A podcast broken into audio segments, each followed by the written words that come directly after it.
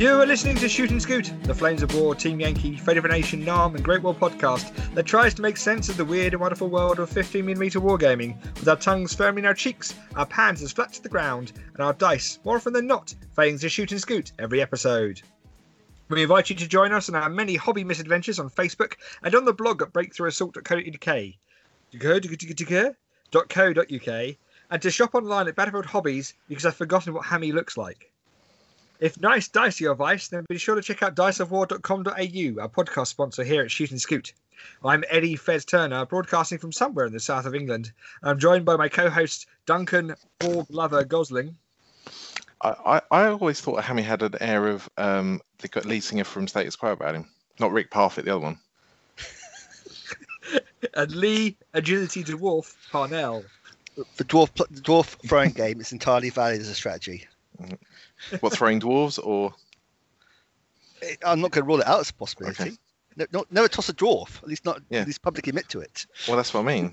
Welcome to episode 32, the one where we phone it in again. Lee, what are we talking about tonight? I already said that remark. Um, tonight we are doing faces, bases, something, something. We are then going to be doing another edition of Ewan Whose Army. We're going to look at D-Day British. Nice. We're then going to talk about um, D-Day SS. And then we're going to do another round of, of answering your questions in an officer answers. Whoop, whoop. Got quite a few again. It was, it's a good turn. Will White is definitely still gonna say, alive. So I'm Exactly. I was going to say. I got right. We didn't put a question up last time. We- Here he is. yep. Just love remember, Will. everyone. Yep, wear a face mask. Yes. Yes, not right your chin. That's not how the human respiratory system works, you moron. Did um did you see those fashion ones in America, where people have been making them out of like uh, thin like chainmail essentially God. and stuff like that, and calling them fashion masks. Well, one that's got a hole so you can put a straw Yeah. through it and still drink the drink. Yeah, so yep, brilliant. missed the point there. Well done. uh, Right. Who's been painting what? I've actually done some hobby for once. I can't believe it. Outrageous. you, you can go first then. Yeah, no, I um I managed to smuggle I've perfected the or I say smuggle, I perfected the uh, air, airplane security safety um hobby package. I was going to check here and say hello to our assigned echelon officer as we're talking about smuggling through, through airport security, but hey, Yeah, Yeah. yeah. no. yeah, I um oh, I checked double checked the rules and you know through And you managed to mule it through. Well, through Heathrow, a, it's a scissors cannot be over six centimeters from the point of fulcrum. Um, so I've got a small pair of. I bought a cheap pair of side cut, cut- cutters, but really small ones. Um, and then for my, my hobby files, it was a case of as long as it's less than six centimeters for a, a straight metal tool, it doesn't count. So I'm sorry, what? Replay that again. Your hobby files can't be as long as they're only a six-inch straight hobby tool. Six centimeters. Any straight edge tool has to be less than six centimeters.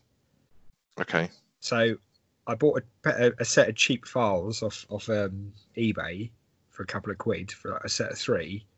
And I was expecting it to be hardened tool steel and be really difficult, but as soon as I put my pliers on it and twisted, it just snapped cleanly through. So, Ah, winning. quality, more quality. yeah, and then quality British steel. yeah. Put a bit of electrical tape around the bottom of it to make a little handle. And I've got, you know, clippers a file, super glue is a liquid that just goes in the your little baggie, and then uh, before I know it, I had a hobby set to take with me uh, out to the Middle East. So Did Did you get any weird looks? no, Oh. it's totally weird because it goes through the scanner, and I took um, I took my local forces company, so it's a big box of twenty stands of infantry, and obviously going through the the three D scanner, all you can see are all these tiny little fragments of ball bearing sized bits of metal. It's, it's Yeah. a bad day. You put it in with alarm clock in marzipan. Uh, yeah, That's the thing. Yeah. You know, play I've got, doh. Yeah. I've got a lot of electronics and cabling for work, so my bag's pretty full anyway. Um, the guy, you know, didn't even bat an eyelid. Just, oh, okay. not paying me to do this. All right. Or maybe maybe he's looking at it going, oh, local forces player. Oh, Yeah. Oh, get get those built. Come give me a game. yeah, I've got a, a black horse company. Yeah. So now I've uh, spent spent a couple of days in my hotel room building uh, a local forces company, and my Iraqi mech platoon. Oh, you're you're Iraqi to Egyptians. Yeah, my Iraqi slash Egyptians. Miscellaneous Arabs. wow. I, I, Wow. took, I took the packaging off of that one, just in case. Yeah, it's probably for the best. Giving you You don't know who, who hates who at the moment. It gets a bit interesting. who hates who? the new game show on Channel Four. You, you, Uh, Qatar you're in, wasn't it? So yeah, Yeah, it's Qatar, yeah. everyone hates Qatar, isn't it? So, Oh, do they? Yeah, well, yeah. It, everyone hates Qatar, unfortunately. Um, so Oh. to fly from Qatar to the UAE, you you cannot fly direct. So even in your own aeroplane, you cannot fly from Qatar to the UAE. So you have to fly to a friendly nation who's friendly to both, which is either Kuwait or Oman. So basically, you, have to fly all the way, you have to fly past the UAE all the way to Oman, land, get some more fuel, and then then you can fly to Sharjah or or, or Dubai. Oh. Um, it's just bizarre, but hey, gave me a good good chance to build some build some infantry out. yeah. And the uh, Are you going to do it again next time? Oh, definitely, yeah, it's definitely it, it, it did help. I say it helped. It, it, did help. It helped curtail my retail therapy shopping. Yep. So you know, to actually sit there and start building stuff rather than just making army lists and going, oh, I wonder what else I can get. Yeah, in the absence of doing hobby, uh, replacing it with just buying more stuff to throw on the pile. Yeah, exactly. hmm hmm Um, no, but doing that little bit of 40k stuff. Got my little Tyranid Griblies building those models. Oh, yep, the hover brain. Yep. Yeah, which is good fun. Um, Hmm. and then sorting out some storage solutions so I can actually get stuff organized. So I've realized that I need to my my sort of hobby butterfly approach isn't quite working. So I'm going to break the projects down into smaller things and actually complete a smaller unit rather than trying to do a whole army and get overwhelmed. Yep. So we'll see how that goes. That is a valid and legitimate tactic, I think. Yeah. What have you guys been up to? Um, I've been painting some Aeronautica because I got the um the new start, starter set for the Aeronautica with the old Lightnings and Valkyries in. you Um, smashed through those, didn't you? Yep, I also bought. So that's not true. So I I bought a box of Lightnings, a box of Valkyries, and then well, my friends got into it. Says, "Do you want to buy the Lightnings and Valkyries off me?" And I said yes because you can never have too many small, small, tiny airplanes. yes. And so I got them as well. I blitzed through them. So that's nine Lightnings and six Valkyries all painted up over the course of last month. Wow. And now I'm back on Team Yankee. I'm just just literally as we're talking, I'm painting up the um, DPM on the Milan group.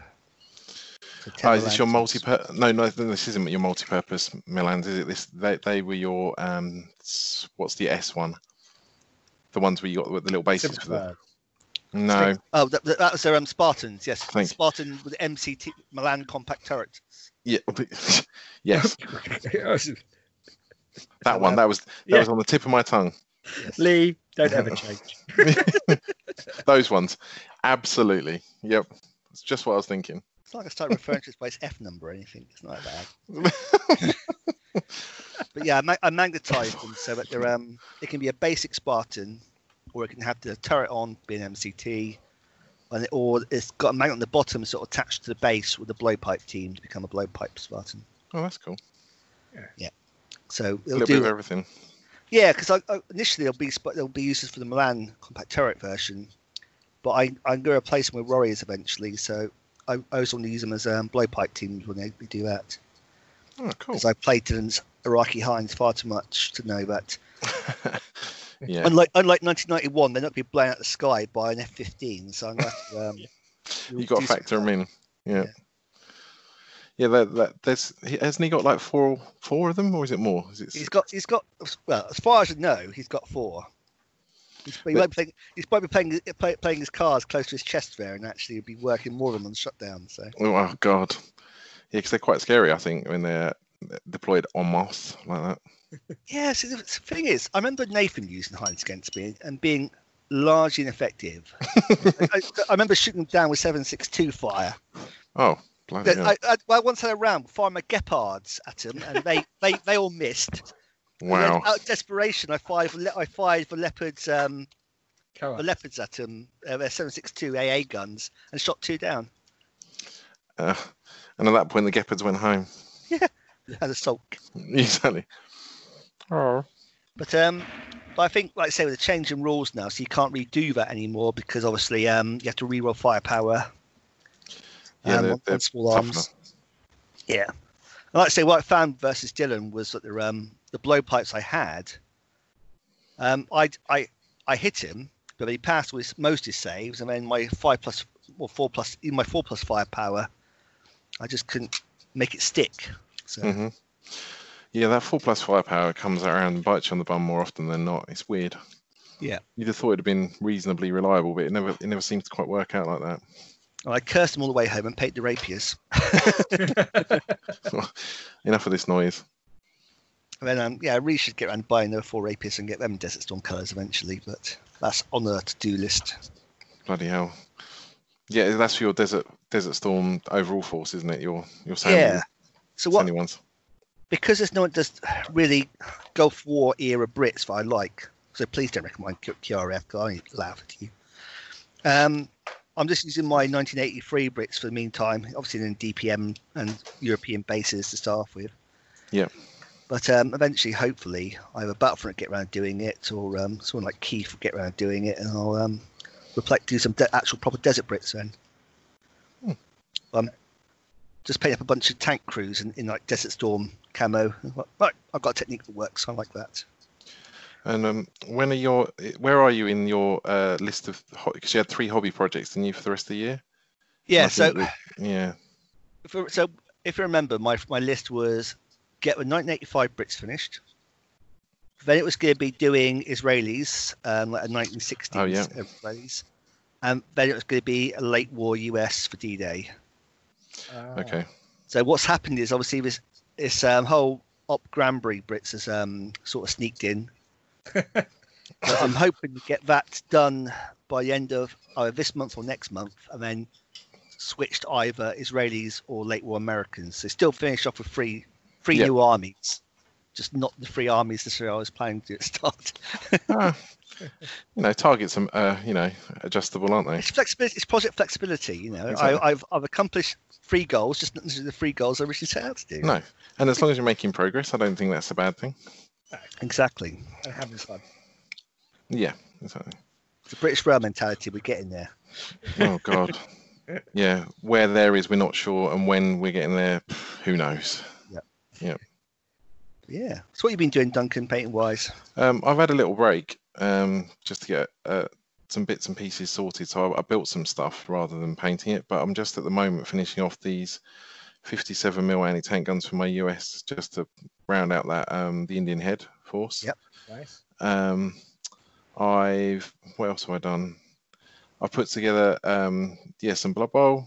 I threw threw that together, so that's all built, and I've put together some uh, 28 mil Afghan warriors for the sort of Victorian eight late period, sort of 1890s, something like that. Okay. Um, one of the guys wants to use the rules called um, the man who would be king. Yes, I've heard, I've seen good things about that at the Guildford Club. Okay. I, I know nothing about them. He just um, it, this is what happens to me. This is the same way that Luke got me into Team Yankee. Is that he, ju- this, this parcel just arrived at my house with three boxes of them in, and then he said, "Do, do, you- do you fancy doing these?" Um, and uh, you know, you can keep them, type thing. Just you know, I, I want first refusal if if you ever sell them. I was like, all right. No, I was like, I don't know what the rules are, but shouldn't these have leaders? And then uh, another little parcel arrived two days later with some Perry figures. and then I went, oh, I don't know what base sizes these are on. And then a little parcel of MDF bases magically appeared. and then and then the rulebook magically appeared. So I, I think, uh, yeah, I think Rick Crawley's um he- he's invested in trying to make this happen. Have you like a good, like a good hobby champion. He's actually he's actually um, buying players in. And- well, you could Uh, say, yeah, say hobby champion, but but I, I did a child protection awareness thing for my uh, my cadets today. I don't like where this is going. groomed- There's subject being groomed, Duncan. Well, possibly. Gro- groomed into new wargaming periods. Yeah, I, I, I was like, You were- okay. Mujahideen, you were touched. exactly. Well, I did look at them and go, actually, they actually say on because they're war games. I think they're Wargames Atlantic figures. and they, they do actually say on their website that basically they do any period from sort of the mid 1700s right through to the present day. I was like, oh, okay. That's cause, Right. largely because when you look at when you look at sort of the Afghanis, they don't really change much apart from the weapon they're shooting at you. Yeah, that, that, I think that's exactly it. Um, Um, and they have mobile phones these days. yeah, they got better comms. Um, but I think he's also because he's got Rick's got a huge. Um, I say huge. I think it's pretty big. The um, sort of colonial pith helmeted British force type. You know, Yeah. for doing Zulus and Yeah. that kind of stuff. So I think he's just looking for another out. Um, but yeah, I'm, I'm looking at that, and uh, I'm probably going to go back to my Dutch in a bit. Actually, I think Oh, to try and finish some more bits off on that. Um, I bought some MIGs uh, for the Fate of a Nation stuff. Cool. So we've now got some more MIG support. Um, I didn't realize how, just how cheap they were, but um, yeah, they're super cheap. I can't imagine they're that Yeah. good. But uh, Super rubbish. They weren't last time Yeah. we tried. So, no, I do remember they got shut down with some Jeeps, didn't they? Yes. uh, yeah, Yeah. keeps the 50 ca- with 50 cows. Yes. Yeah, that's the problem, isn't it? The Israeli army uh, has got everything's got 50 cal on it pretty much. So you're gonna have to run the uh, storm of storm of steel if you're going for an attack run. But you know, they're pretty cheap. Uh, yeah. So that's it's been little bits and pieces, but um, uh, I've, yeah, I've had a little break because uh, as we'll go on to later, the SS books dropped, and um, I, I'm I'm kind of waiting for progression. I think. I Mhm. think. Um, yeah, I like Eddie's idea about storage. That's quite a grown-up thing. I think I'm gonna have to look into some of that as well. To Getting old, mate. Yeah. well, it just makes sense, you know. Uh, Spend all, spend all this time painting this stuff. Might as well make sure it arrives in one piece when we go somewhere. You know? I've got two glass cabinets in my office, and they they've only got like four shelves each. I'm trying to price up getting some new glass shelves and the bits to fit in to like triple the capacity. Are they the um, IKEA ones? Ah, The like that. Yeah. IKEA ones, yeah. Because there's a someone does an expansion kit for them that you can just jam more shelves in. Yeah. So it doubles the shelf space. There's, there's enough holes. It's just like I say, I just need the little dowels and more shelves. Basically, I just need to measure them up and get some glass shelves in order. Gotcha. So yeah, Yeah, I'm. I, I don't have that luxury. Everything in mine's packed away at the moment, so um, I don't. I can't stare at pretty things I've painted. But um, Got the really useful boxes solution. yeah, really useful boxes stack well. Um, and for I've got some. Um, I actually got some tabletop tyrant stuff recently, and I was really imp- really impressed by it actually. What's that? Um, So it's like uh, it's quite a s- sturdy foam. That it's like cardboard boxes, so it's a bit like the um, good for yeah. Uh, Case. KR multicase, that was what I was thinking of. Yeah. It's a bit like that, but the the foam is much stiffer and it comes pre-cut, completely pre-cut. So all we have to do is pop it out. It's not it's not this pluck and po- uh, pluck and pick shit. Right. Um, it's actually, you know, I've I've had sorry, I've had bad experience with that before, where I've, I've just ruined entire trays trying to gently lever stuff out in the right shape. I don't I don't think it works massively well, but um, yeah, I was quite impressed with that. It wasn't it wasn't super cheap, but it certainly wasn't um, anywhere near as expensive as like you know custom cut foam or anything like that. So okay. definitely have a look at that. I, I don't know if they do. I don't know actually if they do the um, Battlefront size basing. So I think you might have to look at the different options they got. I can't remember now. I'd have to look at the website. But Yeah. Fine, was was a- close. Yeah. yeah, there was a company that used to do cut trays for really small boxes, and I can't remember who they are. They were yeah, they were at, they were at Warfare last year. But They were. They were. They did Reading as well, and I can't think who they are. But that that always intrigued me because you can get, um, you know, it almost doubles the capacity of a box. Yeah. They weren't totally they weren't that cheap though, were they? I don't remember in all honesty. I, think I think a- they I think there was a reason I didn't go for them because I was like, oh, actually, well, you know, the, the box is five pounds. Once you add the foam, you're getting to like 15, 20 quid. And at that point, you're just kind of going, oh, I can get a KR multi case for. yeah, not much more. Yeah. The only thing I find difficult about the KR stuff is um, this, this weird tangent. Sorry, um, is that the website actually building the, the case for the foam you want is not always that straightforward. Yeah. I always find it better to just buy it in person because they're so knowledgeable. I walked up to them before and said, "I've got uh, an American company um, for Flames of War. What case do I need?" And the guy went, "This one with this phone." Yeah, Kais- Kaiser's a good guy. He's good fun. I went, Yeah. "Thank you." They're always at all the major shows. They're pretty easy to find a lot of the time. Like Oh, yeah. Salute, always at Salute. That's my usually go to when I go. Yeah, and it's a good product. I mean, I've got ones that go back a long time. It's uh, you know they, that you think oh, cardboard can't be that good, but it's really sturdy actually. Yes, the, yes. best, the best thing I ever got from KR.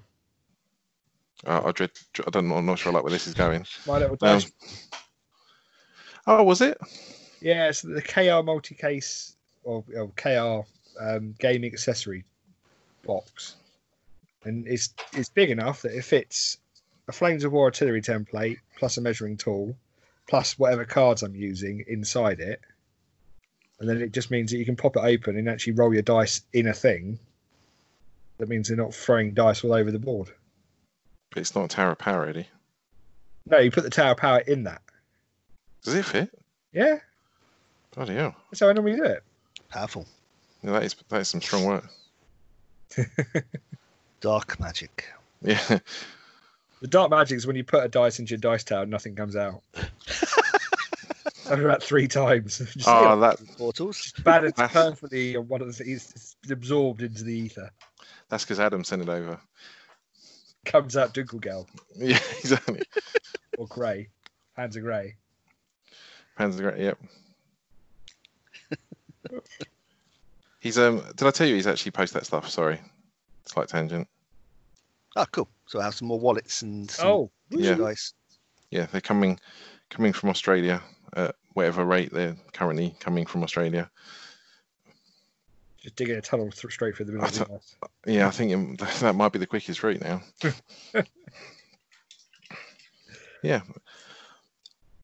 Cool. Cool. What is progress next? being made. Oh, I guess we could um, talk about the SS book. Okay. So we've got the SS. The was it You can see Sorry, of enthusiasm. Gonna say, just Eddie's, the Eddie's. D-Day Waffen SS book? Okay. Uh, is 88 pages cover to cover. Yes. Um, it has an ISBN of 9781988558202. Product Huh? code for Two oh two, you FW, say? yeah, FW265, and uh, it covers some SS for Normandy. Moving on then. Um,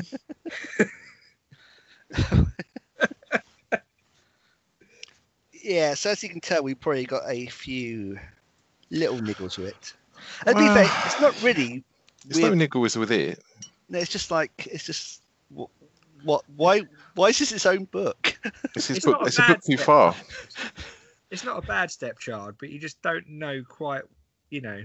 You think it's got the ginger leanings. That's Mm-hmm. Yeah, if you didn't have the other, if you didn't have your own beautiful, you know, D-Day German child, you, you Yeah. can see why you have it.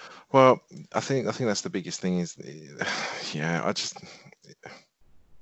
It's, it's bit, not really dramatically different at, at all. you can kind of say what if we have this whole card thing. Why are these just not a pack of cards? no, a pack of cards, and it's like this. There's nothing really different about the organisational charts apart from the fact you can now have Stug platoons in in various places. Yeah, that's that's true. You can mix them into the Panzer companies, can't you? Yeah, and the pa- I think the Panthers as well. No, it's just Panthers.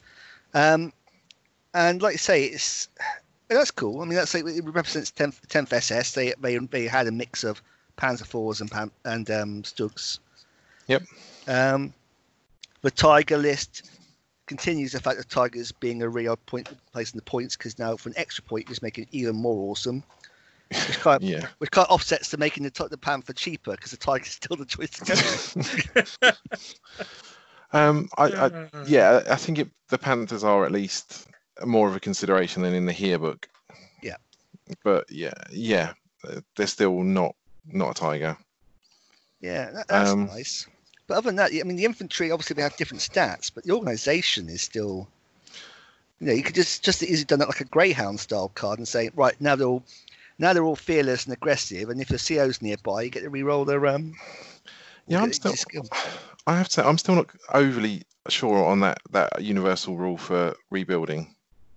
Just having them all as um, like you know, essentially hit on threes, and I, I get it for some, like certainly for um, 12th SS, Mhm. that that makes sense because they were they were you know um, super aggressive, and, and they did take horrific casualties because they were aggressive, um, and they had a, a cadre of officers from Leibstandarte. Yeah. So I get that, but I, I don't know. I don't know. I, don't- I don't- just I know I they think- were rebuilding, but they they were I think that's when the, the, Mm. the command cars come in, which at least do sort of redeem the book slightly, because you got cars for like um, the likes of Ninth SS, which basically turned the, the fearless veterans people remember from version three, because they were fully rebuilt and fully combat hardened. At least at this point, the war before they got their tails and their legs and went back to. Holland. got battered. Yeah. Um, and the 10th SS, it reflects the fact that they were rebuilding but had lost most of their officers and that to be um, forming up new SS units. So they don't get that old hands rule to basically bump up their um, ability of their guys. They're just aggressive, trained, fearless guys with no, with no very little in the way of a boost.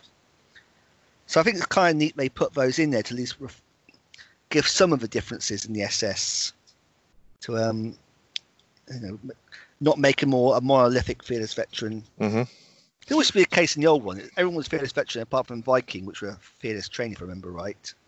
Oh really? Yeah, I think I think it was Viking. Was I remember one of them was fearless trained. Uh, I- SS I- Uh, not SS, sorry, Estonian. They So what? were- thing? the Estonians were fearless trained Okay, maybe it was them. And or confident trained even. yeah, Like, like mm, oh. I don't know. I just yeah. For the s- s- sake of completeness, fine. yeah, it's, Yeah. It's, it ticks the box. If, if it's your thing, then it's your thing. I mean, the, the good takeaways. The there's definitely a, you know obviously the history about the SS units in Normandy is there in terms of different units and, and bits and pieces like that to differentiate them. There's a interesting painting guide. You don't have colours of war. Yeah, because they use different camo. That's that's true. That's You know, you've got your oak leaf, spring and autumn, and your peanut Yep. colours. And honestly, Yeah. that's the only thing that attracted me to the SS was doing the uniforms because it's uh, oh, you get a really cool looking hodgepodge. Um, when I did, I, I had a, a Hitlerjugend force for a while, and and because you do one in uh, spring, one in autumn, one in P dot, and one in normal here on each stand. Um, you get this really eclectic looking, um, Yeah. sort of bedraggled force, which you know um, looks really nice on the table. It looks really visually interesting. Yeah. I mean, you've got three new missions. I think are they new in, in Yeah, they are. they're Yeah. missions, yeah. into the unknown, um, which all look very, you know, different. To be fair, Yeah, so I, I like looking at the missions. I want to give them a try. More missions, no, ever, never a bad thing. That could, No. that, that kind of feels like it's in there to make the book feel like, please buy the book. Um, Well, you wrote you wrote an article, didn't you, Lee, about doing doing them all the way through to um to Arnhem, uh, Arnhem, yeah. it's kind of what I say. It, I can't be too harsh on the book it, for the sake of completeness, it does tick the box of um, giving us the units that should be, you know, in the low in, France and the Low Countries. I, I agree with what we were saying the other day. We are having a discussion about how the title was a NAF title. It should have been like um, SS, um, Normandy, uh, France and Low Countries rather than D-Day because they weren't there on D-Day. It arrived a few days later. It's like, yeah. Yeah, are, they, we, are we perhaps thinking? I don't know. You know what, what, what were our expectations based upon? Oh, the re- yeah, the situation. I mean, what could Well, they done it's what I expected. 'cause I, I thought they, I, I said they got themselves in, large in the corner on this because you, there's nothing really new you can put into it. Because there Right. isn't anything really new. Maybe you can squeeze a No. King Tiger in for 500 and whatever it five oh was. three. Yeah, one of, one of them had King Tiger. Oh, yeah, King Tigers and Jagdpanthers would have been something. Uh, yeah, yeah. Yeah. I mean, But they apart didn't. I don't think they had the two fifty um, slash seventeen command vehicle either yet for the SS. So you know where they get the twenty centimeter AA turret. Yeah. I don't think that has quite arrived. So I think you're right. They're actually equipment wise, is entirely Oh. right. Yeah, the I mean, sorry, the King Tiger was the Panzer wasn't it? It was the Yeah, there, there was no SS. controlled tank platoon had that. Yeah, there's, there was no SS, SS. I don't think that had um, the Königstiger uh, in Normandy. I could be wrong, but I don't think it was. Yeah, I, I guess one one of them did. Maybe I might, I might be completely misremembering it. Um, but, but that's, that's the problem. So I actually kind of have to applaud Battlefront for not going ahistorical and putting new stuff in. Yes. But almost by doing that, it's like you say, it just means that it's like, okay, so it's just some new lists. Yep. Yay. They got Um, new, new plastic inventory as well. The Yeah. SS. Yeah, so new new plastic stuff, which I don't able experience with. Never, it's a massive improvement over the soft stuff. I've heard people say it is an improvement, but still not quite as good as like um, a proper hard plastic. Mm, I, I don't know. I mean, I, I I think my views on some of the gun crews are well known. Yeah, And but are the gun crews not soft plastic ones you were? yeah, I know, but Nosy McNosy Nose is Yeah. is he's unfortunately there. Um, I don't know. What- Yeah, I don't know. I don't think there's there's there's not too much they could have added in. I mean, I think Yeah, so I, it's I it, don't know. It's met the expectation, low expectation I had for the book. In that you know it is just a set of lists without really Yeah. much to get too excited about, apart from the like I say, do Battle of Arnhem now, which is was Well, cool.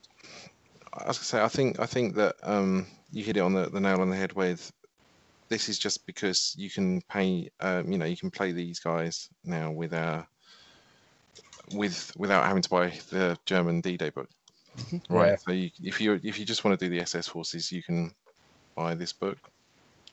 I don't, I don't, I, yeah, it just doesn't. I don't know. I find it a bit um, uninspiring, but that's because, like you said, I, I wasn't particularly thinking this was going to blow my socks off either. Yeah, it's No. not. It's not our jam, is it? Really, to be fair, either. Uh, I've I've I've knocked around with with some SS lists before. Um, I, I had uh, the Leibstandarte for um, early war. Okay. So um, and I, I had a 12th SS list uh, mainly because Just my reviewing one- our just reviewing our friendship here, Dunk. That's all. well, no, I'm just saying that it, it was again I was bought into him because one of my friends decided to do Canadians.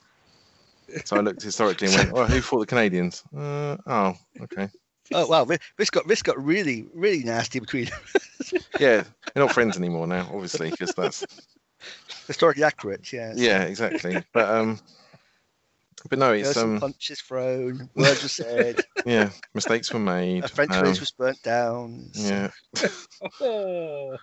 it was um, yeah. I don't know. what- Yeah, I don't know what else you could have done. I mean, there's not an awful lot. Even in the older books, there wasn't a tremendous difference. You know, the only thing they had for the um, like I'm just thinking back to Atlantic War.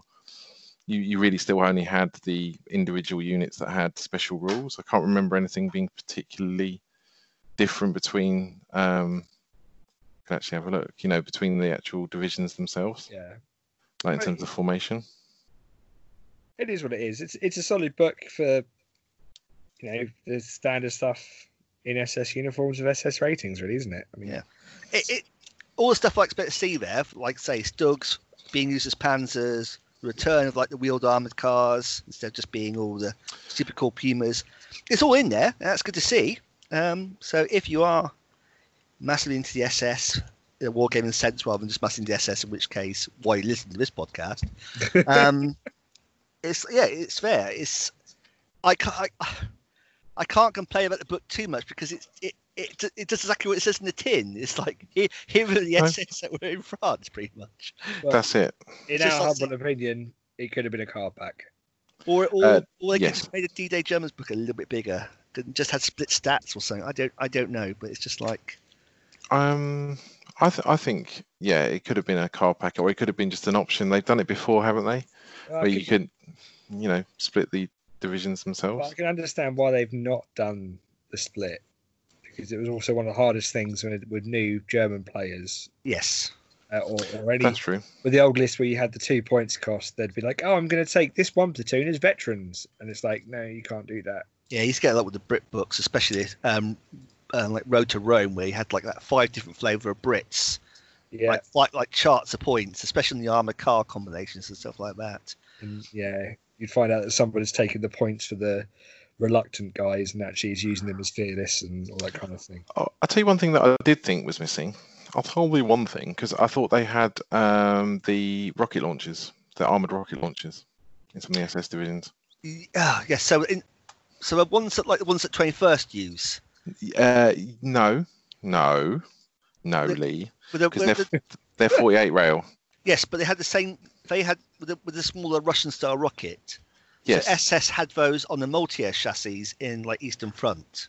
Yeah, but they I, I thought they were heavier. I didn't think Those, they were but the. you're talking you're talking Panzerwerfers, aren't you?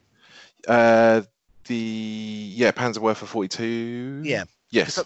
So- Where is the Panzer? Well, that gets back to my opinion. Where is the Panzerwerfer? 'Cause It should have, it should U- appear. Uela Panzerwerfer. It should appear. It should appear in Ghost Panzers in mid-war and didn't. And it's like say it should have appeared in D in D-Day D-Day Germans because like likes the second Panzer had Mhm. it and didn't. I've got a whole I've got a unit of these guys. and I'm, I'm trying to use I'm using them as nebs at the moment, which doesn't feel very satisfying. you, tri- you triggered him. yeah. Well, no, I was just thinking that, that that's something that could have been included because it's not an option currently. Can I yeah, blow your mind about Werfers? go on. Well, they're it's just another. It would have been interesting. Get fact werfing. The Werfers, right? So the explosive charge on a Nebelwerfer, mm-hmm. It's a 15 centimeter rocket, isn't it? right? Well, yeah, but the actual explosive charge is in the back bit of the Nebelwerfer, not the big front bit. Okay. What's in the big front bit? Ballast. Fuel. Oh, I see. Okay, right, got you. Yeah. So they actually had a fuse going all the way from the back of the rocket to the front. So they, The when they impacted, they almost were they were Hey, there you essentially go. standoff ammunition because they would they, they they wouldn't penetrate and explode. They'd explode above the surface. By a few centimeters. Yeah. Well, if you yeah, well, however, the length of the rocket basically. I did not know that. There you go. Yeah, no, neither did I. I was watching the um, military history visualized. So was the ro- was the rocket still in the back? Was the rocket like one of those ones where it's around the outside of the big Yeah. jam? Yeah, and then the rocket went through the middle. Was like was some like tank guy weapons have like the rocket front mounted and then they vent either side? Oh go? no, no, it still vents from the back. Yeah. It just vented through the middle of the, you know, the actual charge. The charge is the the shaft of the rocket as opposed to being the. Shaft. Welcome to big ones. Panzerwerfer Hour here on uh, Shooting Ski. I just thought it was really interesting because I would assume. Yeah, it's- it's- you know, the big, Yeah, you're right. I'd have, I'd The have big assumed the exploding thing. It's the big exploding thing, and it wasn't. like it is on the on, on, on the Panzerfaust. Yeah, it can't expect yeah. It's like a shape. But well, the Panzerfaust is hollow. There's a whole charge. Yeah. Yeah, yeah. Soul, soulless. Yeah. So the front bit is just a covering, an aerodynamic shield. Yeah. Bizarre. Anyway, yeah, I thought it was. I thought I'd derail our conversation by talking about the minute of Nebelwerfers and how they nebel whilst they worth. Never apologise for having a long, detailed but largely pointless fact because that's my entire repertoire. So that's, that's, That's what we exist for, isn't it? That- that is us. Yeah, we, we're Yeah. here for those. Um, Did, did you know? Entirety of this podcast. I think you'll find. Three middle-aged white guys sit round and talk crap about something for hours.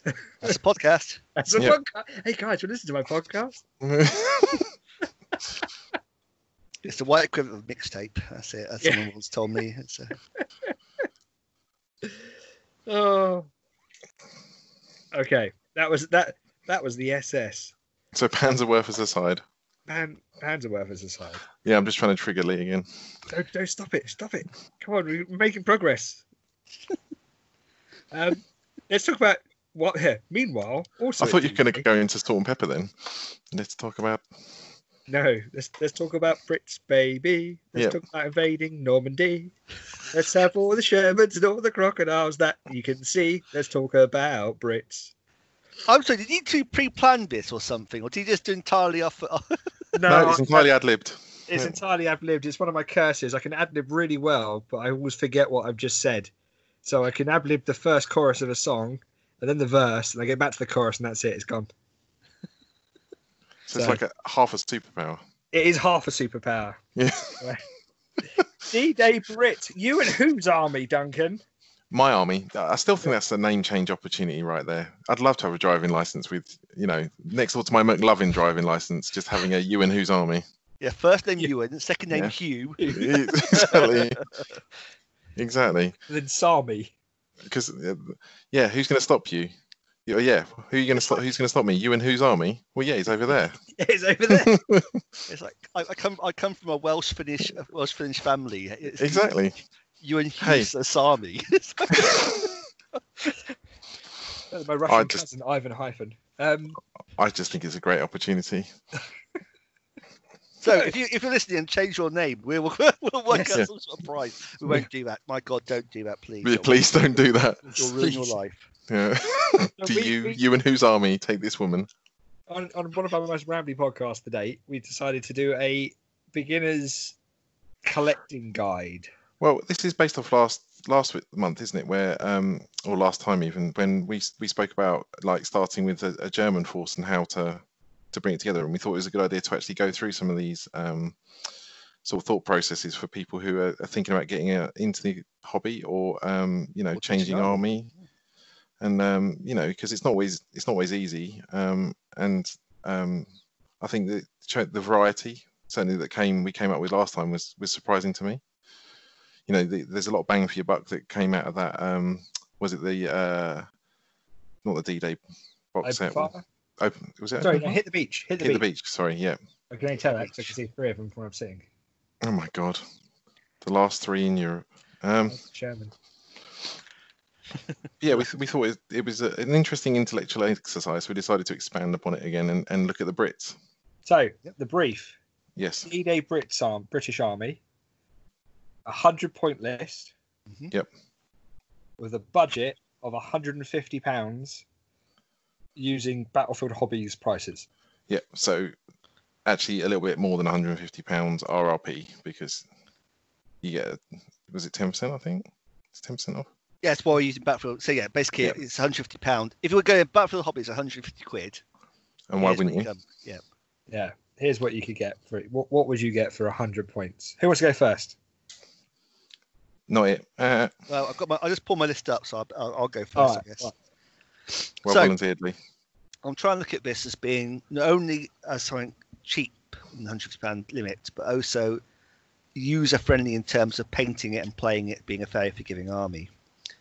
So I went for Churchill's as a basis because Oh. they use the points very quickly, which is good for um, obviously Yep. cost. Economy. hmm Um, painting Brit infantry, as we all know, is relatively straightforward until you start trying to do Mickey Mouse ears and everything, a, a historically.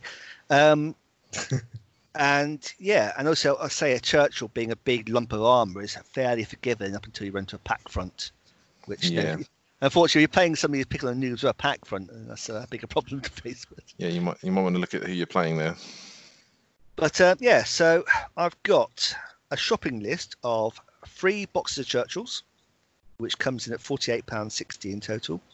Okay. One box of M10s, um, I think they're £21.60.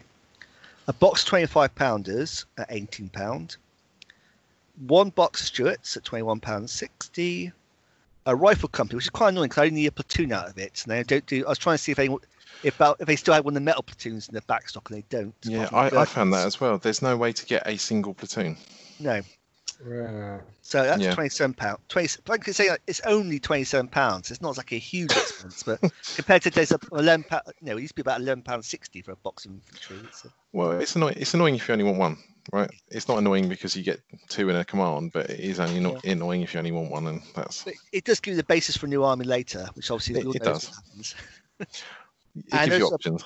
A box of British command cards. Um, I need one. Oh bloody hell! You did the command cards and everything as well. Yeah, like I said, going into the shop and actually putting the money down. So Wow. that gives that gives you six pounds left over because it came to 144 pounds. So you get to try and beg a rule book off of some established player, but hey, most Oh, players well, these days have so many of those A5 rule books because Yeah, you know, such rule, starter. I think we can let we can allow the book to be assumed that you've got a rule book. Mm-hmm. Wow. So what did you do with that? I don't need an army book because all of those being legit Battlefront purchases come with a unit card. Yep. One person going to say I'll buy a Plastic Soldier Company 25 pounds. I thought, well, if you do that, you haven't got the unit card then. Yeah. So Yep. it's all right if you're an experienced player and you've got a book, but we'll see when new beats, so no, stick to Battlefront. This And actually, are they any cheaper now? Uh, I think they're, Ah, Uh, no, actually, if, they're eight, if, if twenty-five pounders are eighteen from Hammy, I guess about the PS Wings were probably only about 17 pounds. So. Yeah, I, I don't recall them being like drop dead tons cheaper. Not now. When it was like the old Not metal. ones, Oh yeah, when it's the male ones, definitely. Yeah, but Well, I you went, find it in I went- tows as well, but you don't need those anymore. tows. Yeah, the back the PSC Oh, prime movers. Right, gotcha. one come with the Yeah, yeah. When- when that was a Kickstarter, I went very heavy on that Kickstarter. And then there was an, when there was an issue, Fun. Can't just, that's not like you at all, Lee. No, it's Because I, very have, out I, of have, I character. have no weird infatuation with 25 pounders, yeah. But then it got worse because they sent me the wrong tw- the wrong 25 pounders because it had different tow vehicles in.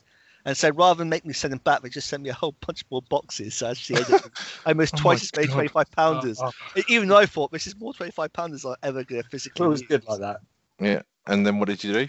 Thought, I know what I can do with these. Well, then I promptly never did anything with them. They're all the oh, boxes. Oh, really? they've actually got, well, because when version 4 came out, artillery kind of plummeted in, in its value. And No, I was that's like, true. but I will get, I, when I do them, I, they will be used. I'm going to, like I say, get around to it. Way, Israelis.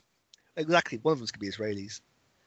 Um, yeah, so I've got HQ of two Churchill CS tanks. I wanted to have um, the free tank ones. I had the two CS tanks at the back, and I have the HQ as a six pounder one with the other guys, but I didn't quite have enough points. So I went for the two CS tanks, the bases. I can still roll up if I need to, and I've got that brutal from the 95 millimeter, or I can sit back and put down a smoke barrage and then throw the rest of the guys in. I, I don't think the, the CS is a bad option. I wish I like to say it was a CS plus another tank, which is Yeah. an option. But hey, if you play a bigger game, I Yeah. think there is one Churchill left over, so you can paint this up as that, and if you play a bigger game, you'll be able to do that. Um, I then got a platoon of two Churchill 75s and one Churchill 70, uh, one Churchill six pounder. Um, that again, so that's basically two platoons of Churchills. I went for the combination because, like I say, extra anti-tank on the six pounder is quite useful. I think it's worth having it there along with the two seventy five rather than having three Simic fives with anti-tank ten. Having that anti-tank eleven, even if it is only firepower four with a slightly shorter range, it's very handy there for like you know surprising tigers that kind of thing. Yeah. Um, I went for four Stuarts, give give a spearhead unit, and also short the formation. that now means I've got four units in the formation, including the HQ. Of course it does, yeah, because they count as the information. Yep. Yeah. Again, I, Think about Brits. hmm Yeah, I, I looked briefly at going for a Crus- the Crusader AA on a similar basis, but again, the points just didn't quite work out. And I was like, it would put me over budget as well. Um, yeah, so I got four 25 pounders because why haven't you got 25 pounds in the British list? I then got four M10 17 pounders, give myself an anti tank punch at range.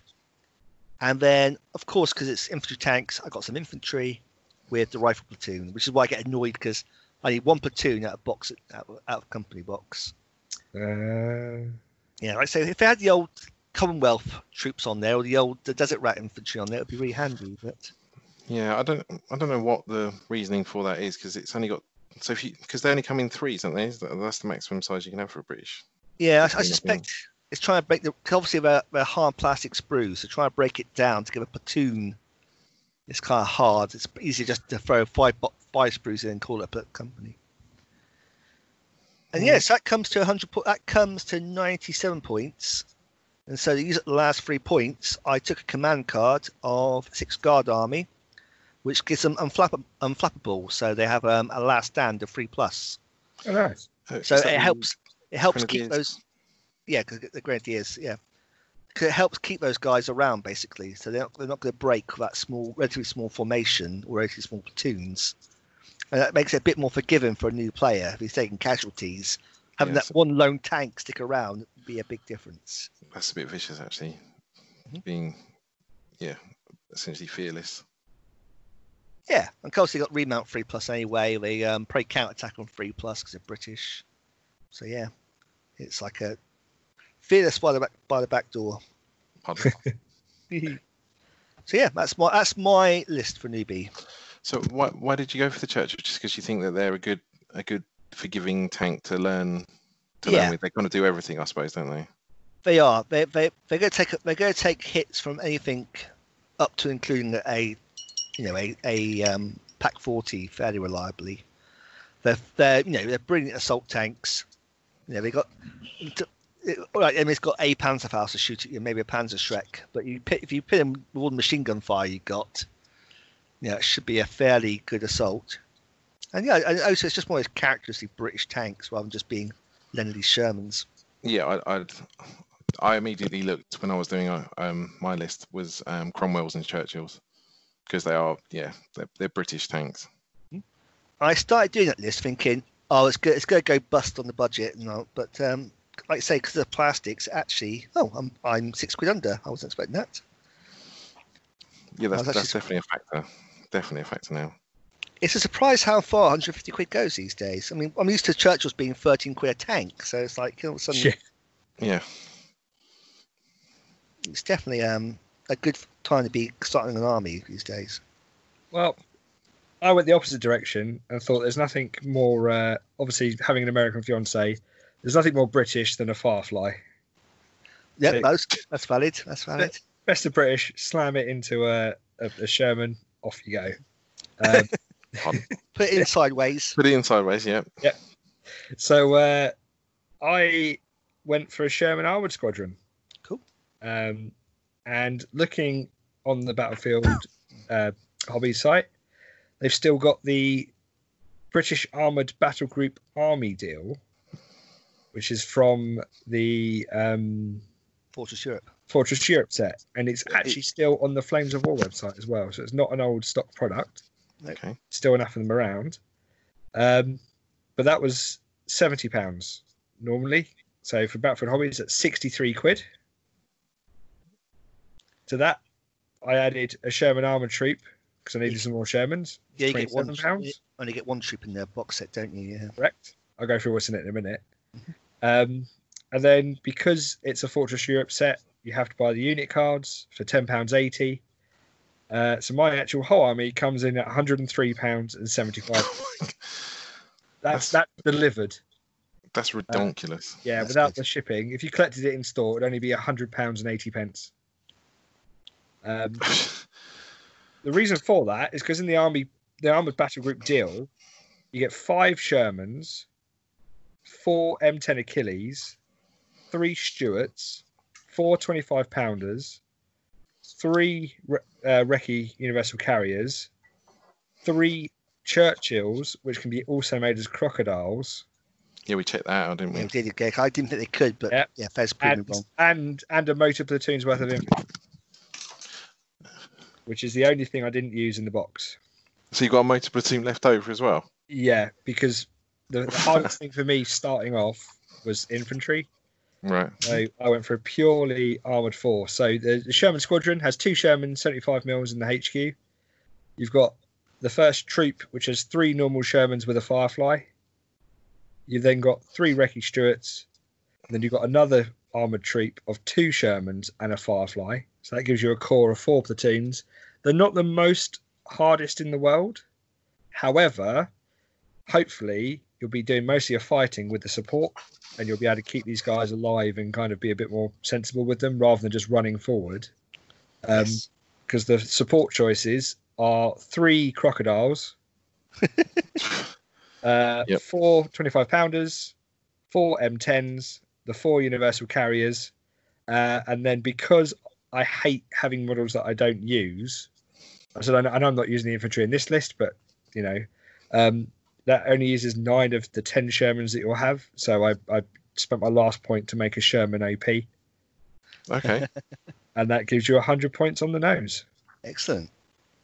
Um, you know, and as long as you're not stupid with the Shermans, uh, you know, you, you've got crocodiles rumbling up the field. You've got a bit of artillery going on, so you figure out how that works. You've got some, well, you've got four, five, six 17 pounders on the board.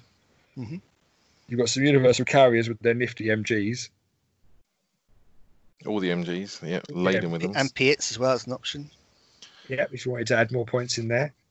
Um, plus, you can swap out your infantry as and when you get them painted if it takes you a little bit longer. How how many um units are in formation there, Fez? Uh, four. Okay, so it's it, yeah, you got to be a little bit careful, but got to be a little bit careful. That's what I'm saying. You, you know, but then a part of me as well thinks that the Brits are actually quite a good thing to learn on because that's I learned on the if you just drive them forward and get them killed, you soon realise that your big scary tank isn't as big and scary as you think it is. Mm-hmm. yeah, So you, you learn the cautiousness that comes with oh, actually, if I hide in this, you know, if I'm a bit more clever about limiting my shots, then you start to learn how to use the mechanics to your advantage. And sometimes you may not want to fire. Sometimes you just want to might sit there and, Yep. you know, suboptimal, not get baited out, and instead use your M10s to obliterate that platoon of Panzer fours. because I they mean- absolutely will. You'll learn pretty quickly not to not to assault the German crack infantry with Panzer Panzerschrecks and Panzerfaust. That's for sure. Yeah, no, you just drive off and flamethrower them, Yep. Yep.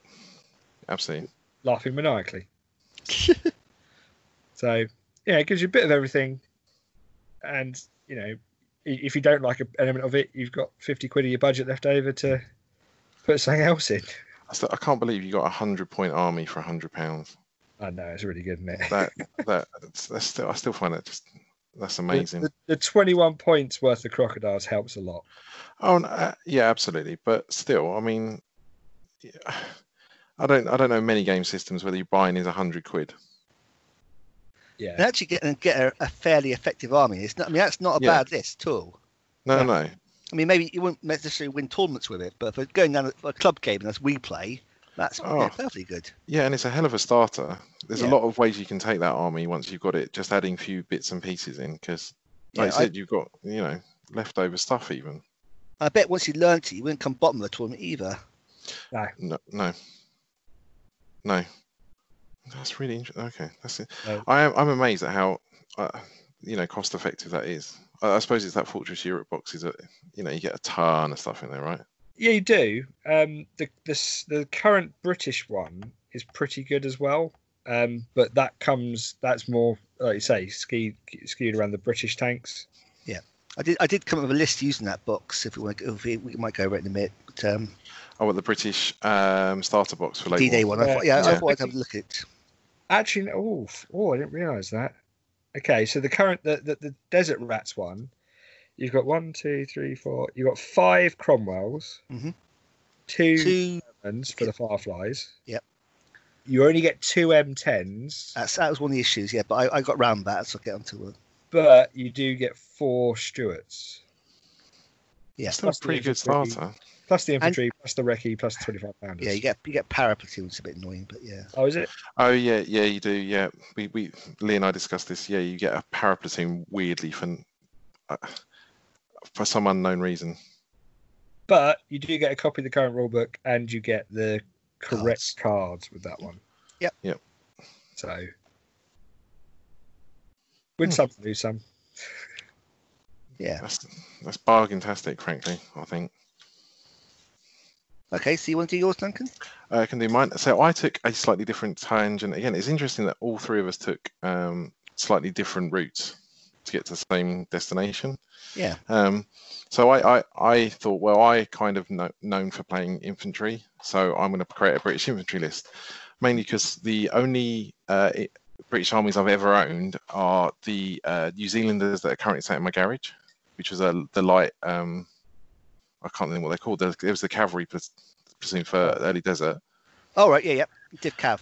Yeah, and then a Churchill. So I did the, the Grenadier Guards for Normandy. I, I didn't actually use that list once. I bought it, bought it all, painted it.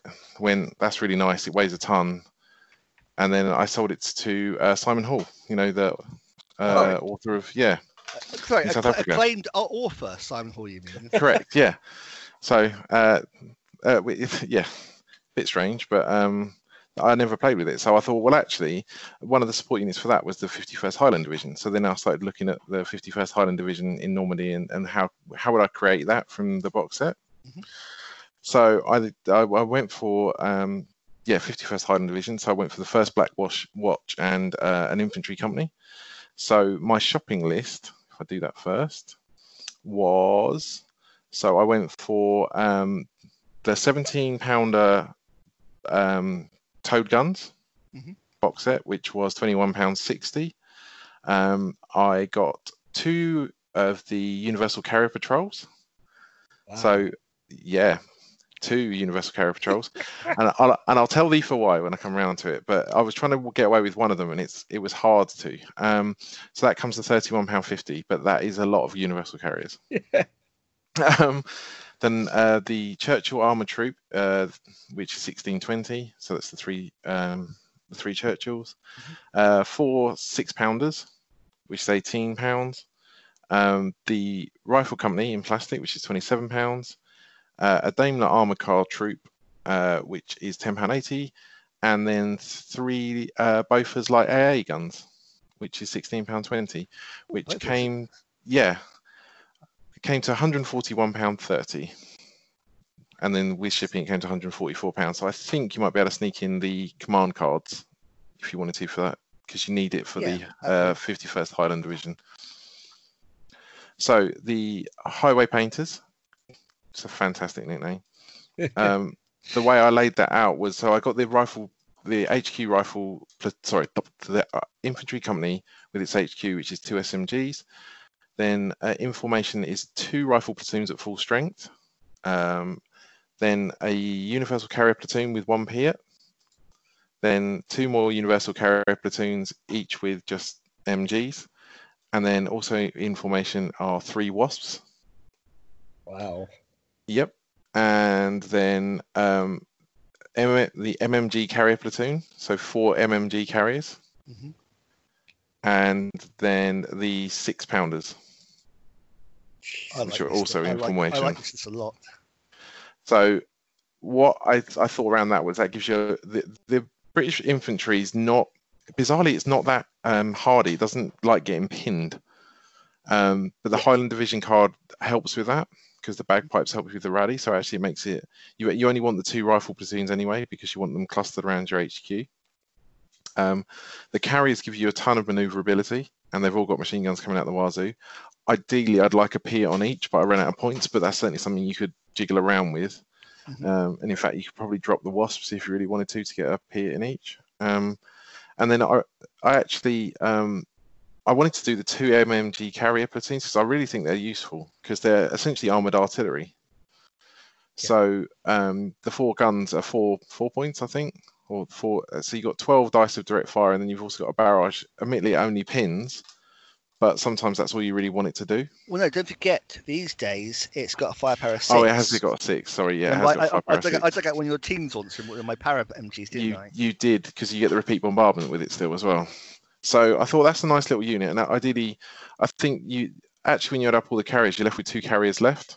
So you could either convert one into a, an OP uh, if you wanted to further down the, the road, or you could put in the second MMG platoon with just two guns in it, um, and that's another option. It's just another two points. Um, still valid, I think. And then you've also got some basic anti-tank with the um, six pounders, Mhm. which you know not to be sniffed at. I've always been a big fan of the MG carriers, even version three and version four. They st- they, they stayed as, as good, if not better, because of the way artillery works now. Yeah. So Um, I can't. I see. This is the, when it comes down to the sort of the the strangeness of points costing. They're, they're the same cost as the four MMGs just on on foot. which so- is crazy because they're, they're so much better. Yeah. yeah. I think it's the save versus the armor, isn't it? Yeah, It is, It but, because, you know, but the infantry are so much more vulnerable to artillery these days. It sort of Yeah. negates that to a large degree. Then concealment in the open, hmm you know. it's. I, I get what you're saying. It is a toss up. I just think they're really handy because they, they get two. I think it's two dice moving fire as well. So even if you just want to use them scooting around, As little tankettes, yeah, yeah. yeah, they, they can put put a lot of um, machine gun fire down, and I, I quite like the wasps in there. Um, you can obviously they're a bit of um, what do you call it, a bit of a marmite choice, but I, I like them in there. I I, I want to run wasps because in version three, because you could only move six inches and fire a flamethrower, they were ne- they didn't work at all. Yeah. You don't have that restriction anymore in version four. Plus, you don't have the ammo thing anymore. No. I I reckon I, I could see. my- I want to try get. I want to get some Wasp when I do a British Army and see how they work. Cause I reckon. uh, you might be one of those sleeper hits these days. They might do quite Well, nicely. They're pretty cheap and they're information in the unit, so I thought I'll, I'll throw them in. So that's the so the Black Watch. That's the Black Watch platoon. That's also the MG carriers of the first 17th Battalion, the Middlesex Regiment, the Diehards. Yep. So they're all they're actually in the formation, and then the um, anti-tank guns are the part of the 61st Anti-Tank Regiment for the Royal Artillery. Mhm. Um, and then I also, again, following the the Normandy, um, you know, order of battle, uh, 25 pounders are in there. So the 126th Field Regiment. Um, I think having 25 pounders in there, um, they're always handy. 89 with two dice is still, um, you know, a Panzer IV is not going to like that. Mhm. Um, it's the, it's a decent barrage. Um, so they've gone in, and then the Bofors I put in because they actually had them um, laid out in the um, in that particular unit as well. So they had uh, the 40th Light AA from the Royal uh, the Regiment of Royal Artillery. So I've put three Bofors in. I, am not sure about the Bofors because obviously the Germans don't have. If you're if you're doing blue on uh, red on blue, sorry, um, you don't have anything to really fire at.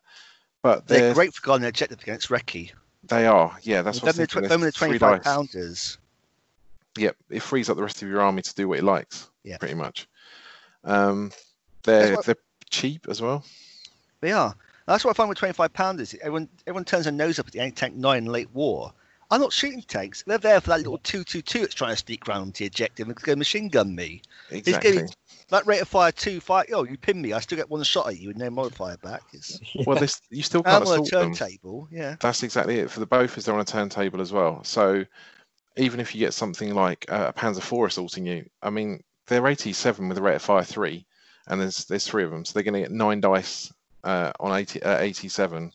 Yeah. Um, you know, they don't have to do a tremendous amount of work to, to earn their four points back. And if you do, if you're in a competitive environment, you know, there's worse things to sh- try and shoot up uh, aircraft with. Yeah. You know, they force the enemy to, to think about them, and that's always anything in your army. It forces the enemy to at least give some lip service dealing with them is not a bad thing. Yeah, and, and like I said, I think for the, the 18 points you pay for the 24 pounds and the Bofors, it just means that the other you know 90 whatever it is 82 points your army is free to do what it likes yeah. It doesn't you don't need to sit with an infantry platoon on a on an objective necessarily no you can go back deadly good use and go chase down the enemy a fair objective yeah exactly um, and then while we're talking about chasing off objectives so i've got the 90 uh, 79th armored division churchill crocodile platoon so they're all those three churchills are going to be three churchill crocs um, mm-hmm. and they were actually assigned to the the 51st highlanders in yep. july and august um, and I actually thought about tag teaming them up with the Wasps. So having just all of the flamethrower in all of the you know, like, all at once because you can the Churchill's so big and the Wasp is so small. I'm pretty sure you'd be able to hide them. Right, so play, playing Pakfront. First turn, I'm gonna drop smoke. Second turn, I'm yeah. gonna flamethrower everything. Only boxing at weight, so 88 guns and exactly. Second turn, I'm gonna set everything on fire. Fire. yeah. Fire. well, I just think it's, it's you know I, I I think there's definitely an option there as well to even go for the second wasp unit if you're going to do something like that. Um, because it, well, it's just so it's just so terrifying. You you you again, it's you making your opponent make some choices. This is where we so, find out that um, Duncan had a pyrotechnic um, childhood. yeah, exactly. Just like burning ants with a magnifying glass. Um, but I think that's. Do you, you know, know, if you set the board on fire, it doesn't count as concealment? yeah, yeah, that wheat field you're in, not anymore. Um, but like you said, you don't really want to necessarily assault stuff always. And I think having that, you know, two flamethrower armed units that are just going to, you know. Well, yeah, because like say if you are dealing with somebody who's gone like um gone full potato and put the two two MG forty twos and the Panzerschrecks and the Panzerfaust in there. Yeah. Even with like even with like beach beach bums, that's still a hell of a thing to try and charge down. So yeah, yeah don't. uh, exactly. I'm not going to. I'm just going to sit at four inches and go. Go on then. What's your tank on your Panzerschreck? 12? Oh, that's a shame. Yeah, how sad. oh, you can shoot that wasp if you really want. Oh. yeah. You shoot oh, the no, MG if you... concealed. Yeah. Burn. and uh, yeah, the last thing that rounds it out is the second Derbyshire Yeomanry uh, Royal Armour Cars. So that's the Daimler Armour Car Troop. But that's only so you've also got a spare dingo if you want to put it in because it's only two dingoes. Uh, sorry, two Daimlers and a dingo in there for two points because that gives you another spearhead. So you've got a ton of spearhead to try and deliver that uh, flamethrower up the board as well. Oh, good. That's yeah. a brutal list. And it's all historical.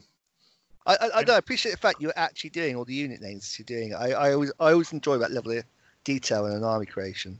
Well, I just think it's it's always interesting to look at a unit and then and then see how you can make it good mm-hmm. or make it playable. Good's not yeah. the right word, but make it playable in the army uh, table. And I think it all just adds the it adds the immersion of things. It always makes me feel better when I know that that's not just you know the an MG carrier platoon. That's actually the you know the the Middlesex Regiment, the diehards. Yeah, I, I know what you mean because when, when British armour gets ripped apart, so I can go, oh, at least on Operation, Operation Goodwood, I know he lost 60 tanks a day. So I, exactly. I, am sticking to historical accuracy. Woo. it just, it just, I think it just adds another level of flavour to um, to a list, and and the fact it's also you know very playable. I think it's no bad thing. Um, yeah. The only thing that scares me slightly with this list, looking at it, is that the 17 pound is your main anti tank and they're not mobile. You know they yes. are very static. That's a that's a different choice because a lot of people. You know, I haven't really seen. The, Oh, I think everyone. I think the, the the choice is to go um, self-propelled. Yeah. But I couldn't find any um, precedent to say that they actually had any. So, um, but they did have 17 pounders in their anti tank um, unit in the the the 61st anti tank regiment had both um, six pounders and 17 pounders tow guns. Yeah. Um, what I did find weird, and I hadn't thought about this previously, and you might have to correct me um, if I am wrong, but the six pounders for four guns are 10 points. Mhm. The 17 pounders are 12 points. is that a smaller gap? Yeah, I that, thought, I, I, didn't. thought, I thought they were like a four point gap. Maybe I'm, I'm okay. So oh, that really surprised me. I was like, well, that's pretty. I know that one's information and one's not, and I know one's a large gun and one's not, and all that kind of So- stuff. Can the lark? They can't ambush within 16, can they? Yeah, yeah, boo. Yeah, I'm not really sure that's Well, that's a massive problem for them. there- is a point. in- in No, I know. Where you, if you push up hard enough with your recce, your guys' guns end up not being able to go anywhere. Uh, that's true. I I think that, that that's a legitimate problem. And I was actually trying to actually mitigate that to an extent by trying to get um, a typhoon in, because I thought if I had the the static 17 pounders and then some way of just dropping templates on um, tigers, you know, fishing for ones, admittedly, but um, that's still you know a tactic. Mhm. Um, that might mitigate some of that, but I couldn't quite do it. Or I you could, but you'd have to make other decisions about other stuff in there. Um, but yeah, I, I was just surprised that um, there was only you know two points difference between AT 10 or 11, I think it is, and AT 14. Yeah. So would you with this list? Would you go defense or would you go attack or maneuver? Well, I always think it's scary when people with infantry armies just jump at you. Yeah. So I, I would probably, I would probably go maneuver. I would guess because the the other thing you've got to be careful of is that you've got a lot of reserves. But um, but you can make that up by putting tons of the universal carriers into reserve. Because if you are, you know, adopting a more defensive posture, you don't necessarily need that spearhead. Um, they're quite handy coming on. Yeah. Um, so you've got how many how many units are actually in that? There are 15 units. So if I yeah, if I have to put 40% of my points into reserve, it's a lot of points. I mean, to be honest, it's probably going to be the Churchills are going to have to go in there because Yeah. they're 21. Um, and then it, it would depend on who what I'm facing. Um, in all honesty, I'll be honest, I, I actually think the 40%, about the 40% thing. I'm actually quite curious how my list looks over there. Yeah, Yeah, the makes me four- a bit worried about it be that you know this list for a new player. It's Yeah. A lot of infantry to paint. it is a lot of infantry to paint. Um, it's not. It's it's a chunk. It's not tons. It's not Soviet army list, and actually, there's a lot of armored carriers in there. True. Um, the the biggest things you've got are you've got the three or four no one one two three four gun platoons. So you've got the 17 pounders, the 10 pounders, the 25 pounders, and the Bofors. Yeah. And guns aren't aren't quick because they're infantry, and then you know you have got the gun itself to paint, so they Yeah, can be a little. It's more actually using them on the board. Uh, this is yeah. You it, it will Yeah. take some getting used to for sure. I mean, um, I think that it, you could get really bogged down into just sitting there and, and taking it on the chin, and I'm not sure this list is, is designed to to do that. Um, and that's going to be you know there's going to be quite a learning curve there. I think that it gives you some good foundations though if you do want to do um, an, an armored uh, sorry uh, an infantry force of of any flavour. Yep. But um, you know you, you're definitely right. It's not. There's a lot more to paint to get something on the table. Hmm. But I do think as well, British to me are always one of these things that, that scream infantry. You know, the, the, the iconic Tommy um, forces. I, I think um, you know it fits that flavour. But yeah, I appreciate it's probably not as um, as straightforward as, as you painting you know a load of Shermans or even um, even Croc- uh, Churchill. Sorry. No, uh, it, but I think it's one of those things where you've got to realise that if you put the effort in, you'll be totally rewarded. It's going to look absolutely amazing. Oh, definitely. Especially Yeah, like with the sort of sort of flashes and that kind of thing. Isn't it? Well, I was trying to um, work in there as well. Those um, the bases that Battlefront do. You know, the plastic rural ones. Yes, Nice. I've got some of I those. thought I thought they would be quite nice on there. They're not again not cheap, and you are kind of just um, you're replacing something you've already got with something else.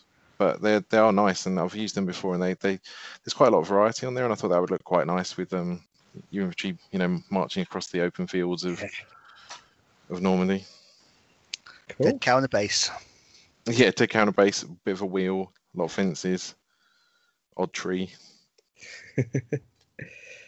Nice one, boys. Yeah, it's got some good lists there. I like those. I think we might have to actually downgrade the limit because I found that that was the same thing. I, I threw a load of stuff into a basket and went, oh, Oh, yes. I, I- Yeah. I, don't- I don't know. 150 quid to me it seems like a good beginner's chunk of money to you know. you- They're not like you like you were saying. There's not many games we could we could go into a store 150 quid and walk away with a viable army. You can then you know that meets that. You, can do it with Games Workshop game, could you?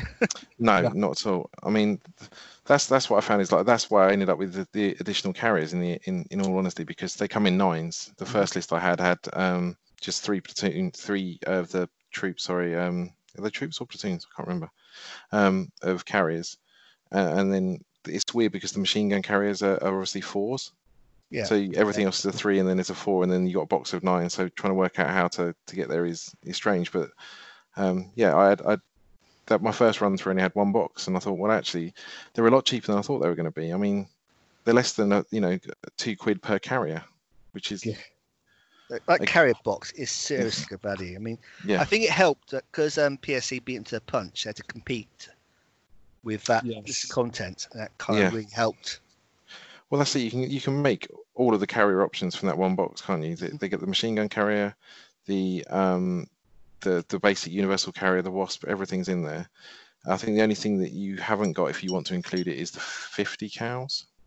Right. If you want to put hey, 50 cals on, yeah, go to another plane, get away, get get the spare fifty cals Yeah. Shermans. That, yeah.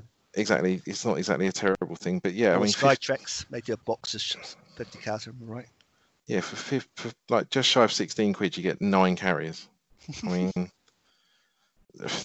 I just was like, yeah, this this makes sense. And it's uh, again, it, it was one of those you, sort of um, iconic British things. Little carriers running around all over the place, just being an absolute pain in the arse. Paint what you've got, Ed. Paint what you've got, Ed. Paint what you've got. yeah, yeah. No. Uh, this is. I don't think this is an Eddie army.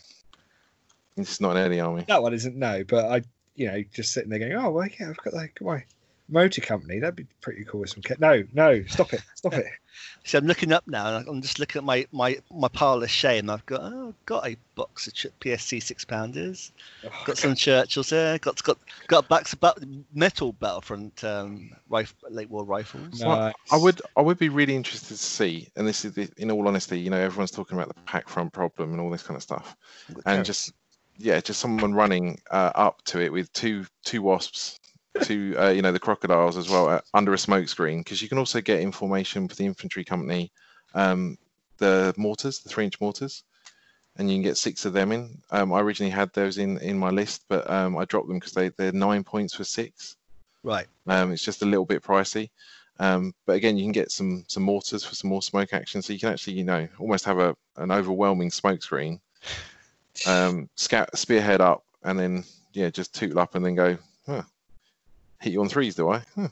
So there you are, readers. If you want to put our theory to a test and go about these frame first and see if it works, let us know. It's uh, always Yeah. happy to hear some feedback. On. them on gas. Should we go to officer answers then? Yeah. Yeah. Okay, so from our Book of Faces, Mike Everest asks, doing a lot of work with terrain for desert at the moment with the big, in capitals, table. In It is 15 big. millimeter, I know, I'm excited. In 15 millimeter, what kind of cool features make for memorable boards? Have you got any boards you have played on that you remember fo- fondly? Remember fondling? Fondly. Oh, fondly. I've got my hay fever just played out. Okay. Oh, well, I'll, I'll tell you one that I, I played on, which was at one of Lee's events, which was the airfield. That was pretty cool. Is an airfield, yep.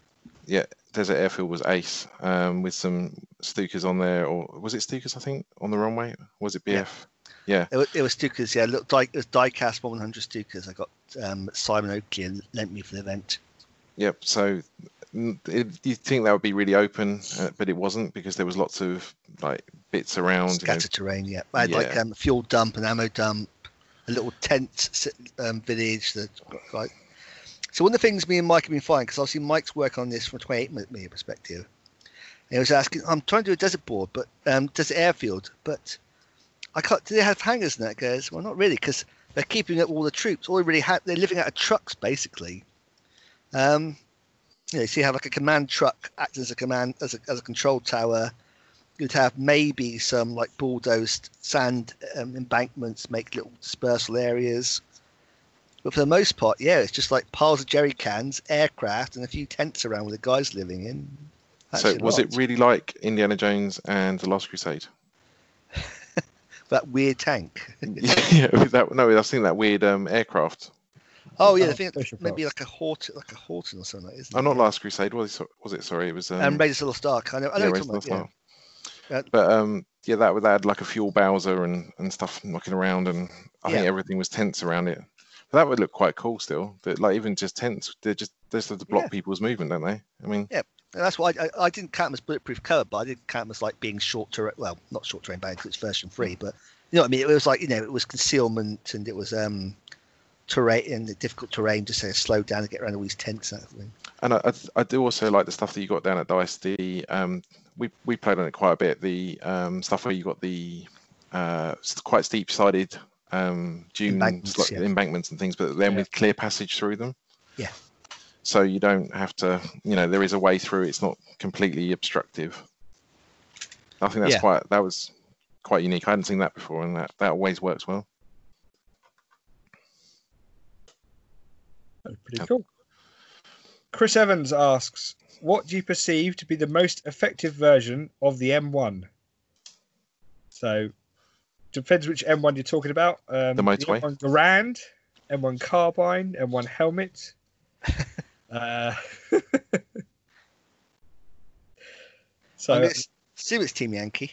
I'm assuming it's Team Yankee. Yeah. Cost-effective version. So I'm going to be covering this in an article which might be up by the time I actually get this edited out. Can I look at it? and I was just trying. I, I was trying to answer that question because there's a big points jump between the IPM one and even the basic M1A1, Yeah. which obviously um, accounts for the cost of the extra, you know, extra oomph for that 120 millimeter gun.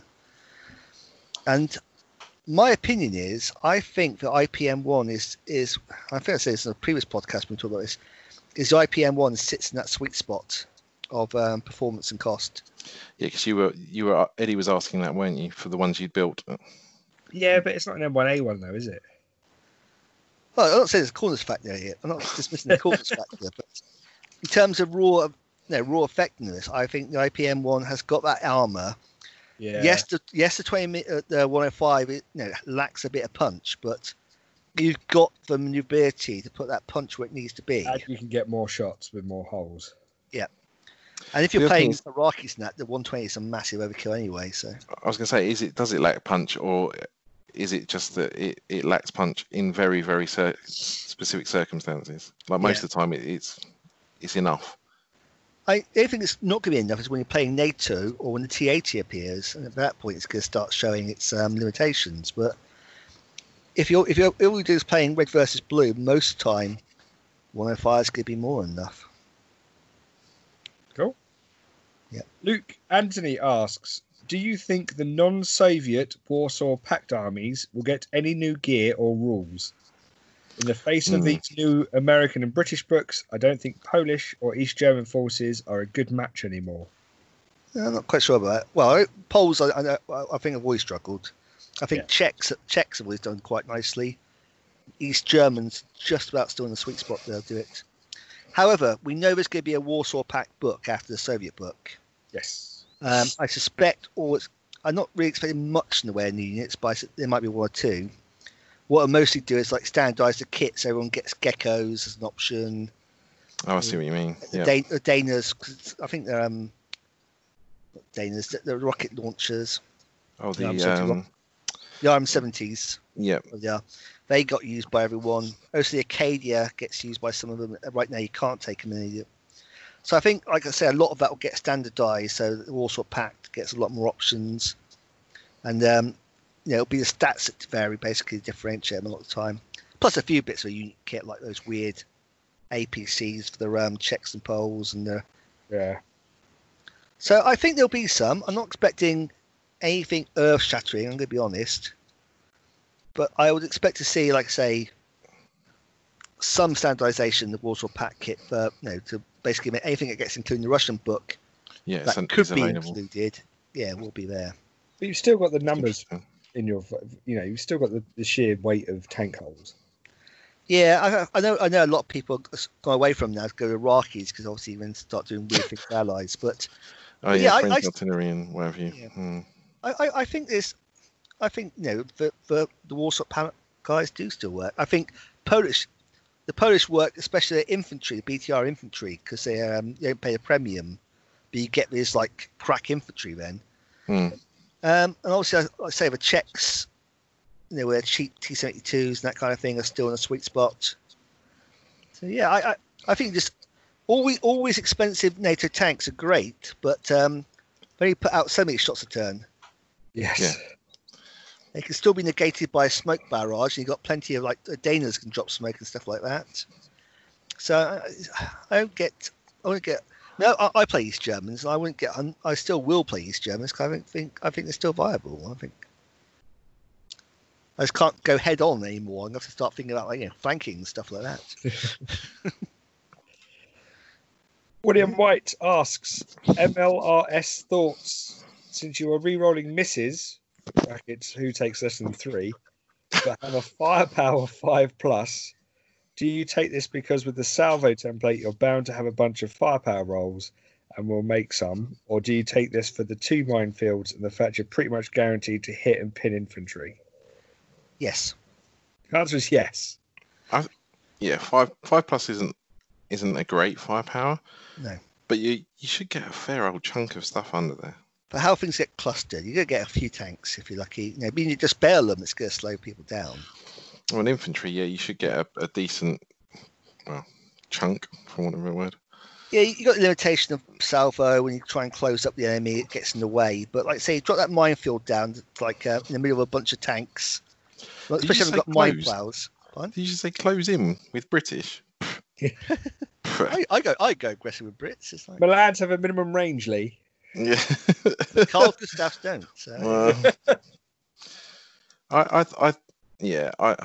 How many points is an MLRS battery? uh, Like, if you get second. three, they're not. They're not that expensive, are they? I've literally got the British book right next to me because I was just looking up the paint guide. Um, I was trying to remember how what colour the, the, the, the leggings. are. Um, LRS is nine points for free, which obviously counts as six guns. Yep. 12 points for four, which counts as eight guns. And there's a one point for the battery upgrade for the mines, which why wouldn't you? Uh, You can. Do, you? Can you take them in a two, or is three the minimum? There- there's a two, yeah. But like So Will t- says, why wouldn't you take three and get that um, six gun repeat bombardment with rerolls? Well, how many points is it? How many points is Nine two points. versus? Yeah, how many Oh, so- points is two? Um, six, I think. Mm, mm, So yeah, two is six, three is nine, four is twelve. I, I might be tempted by two guns, but yeah, I, I see what you're saying. Um, I just think that salvo template against Warsaw Pact infantry and, and like light vehicles. Yeah. it's just you're gonna make a mess. and anything in the vicinity. yeah, Is put put a pre-ranged marker on the actual objective and um, have at it. It's like it's like I mean I've been hit by hails enough time now how much that hurts. So yeah. Uh, William White also asked, "What is the airspeed velocity of an unladen swallow?" But he 24 miles an hour. Next. sadly doesn't uh, define African or European. Does, so- Doesn't matter. The answer's 24 miles an hour. Stephen Brew asked. and obviously- Stephen's obviously not bored of me butchering his name. Um, asked, I've been steadily reducing my pile of shame. Oh, What well done. items have what items have been? Yeah, well done, Steve. Good. don't work. do that. Once you do that, you die. Everyone knows this. Uh, he says, "What items have been in your piles for ages?" oh wow. Well, once again, I'll look up to my my, my shelf of shame, which has got. I- What's I- what's the oldest thing in your collection that you haven't painted? Oh, don't say that. No, no, no. You got to do it now. It's, what, the, are we just limited to viewers demand.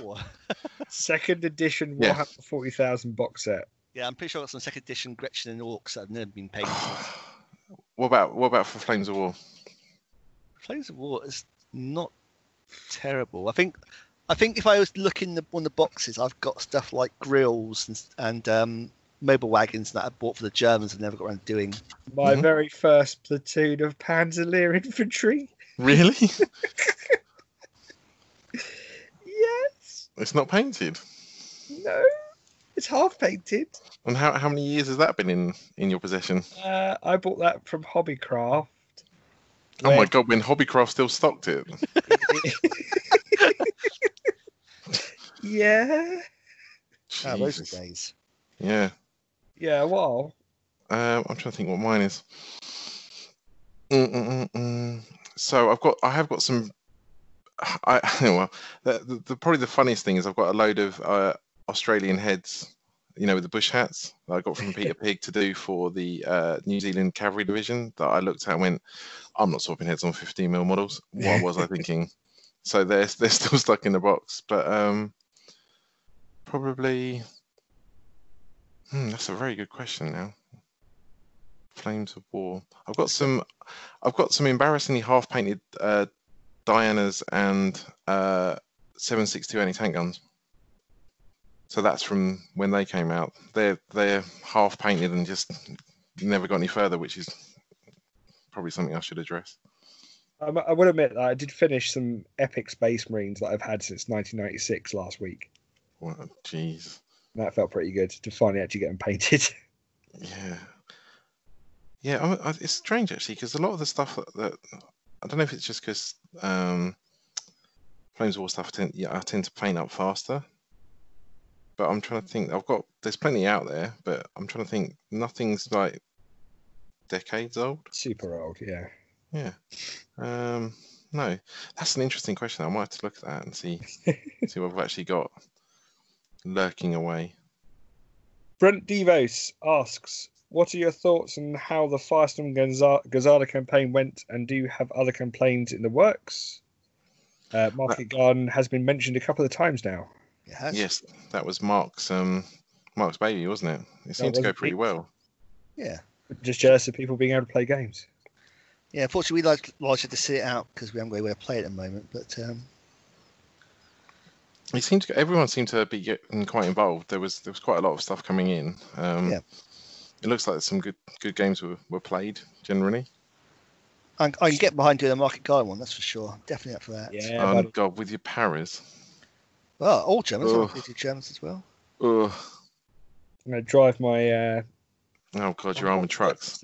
Yeah, my armored trucks. What's the guy's name? Oh God, I've forgotten. Gruber, Great. Hans Gruber. Great. Grabner, wasn't it? Grab, Grabner. Yeah, Grabner. yeah. Grabner's little armored cars going across that bridge. And get him. yeah, pieted. Pieted, yeah. Yeah, Uh. Uh, Corey S. Lanes asks, played my first game of Nam. Such an awesome game. What are your guys' favourite Nam lists and preferred Oh. point level slash table size for Nam? Also, any funny stories involving a local resistance team that you may have would be appreciated. Can I can I change my thing to what is my reducing my part of shame? yeah, sure. I change it to a, a local forces company and a US Airborne and uh, Black Horse company. How long have you had them? Uh, the Airborne I've had since Nam first came out as the War Games Illustrated thing. War Games Illustrated wow. version. That's So, a while. yeah, I haven't played Nam. Have either of you actually played Nam? I've, I have- I've not. I've played it once. Um, Oh. Simon, I, Simon bought down all this because Simon has everything for it, Yeah. which is handy.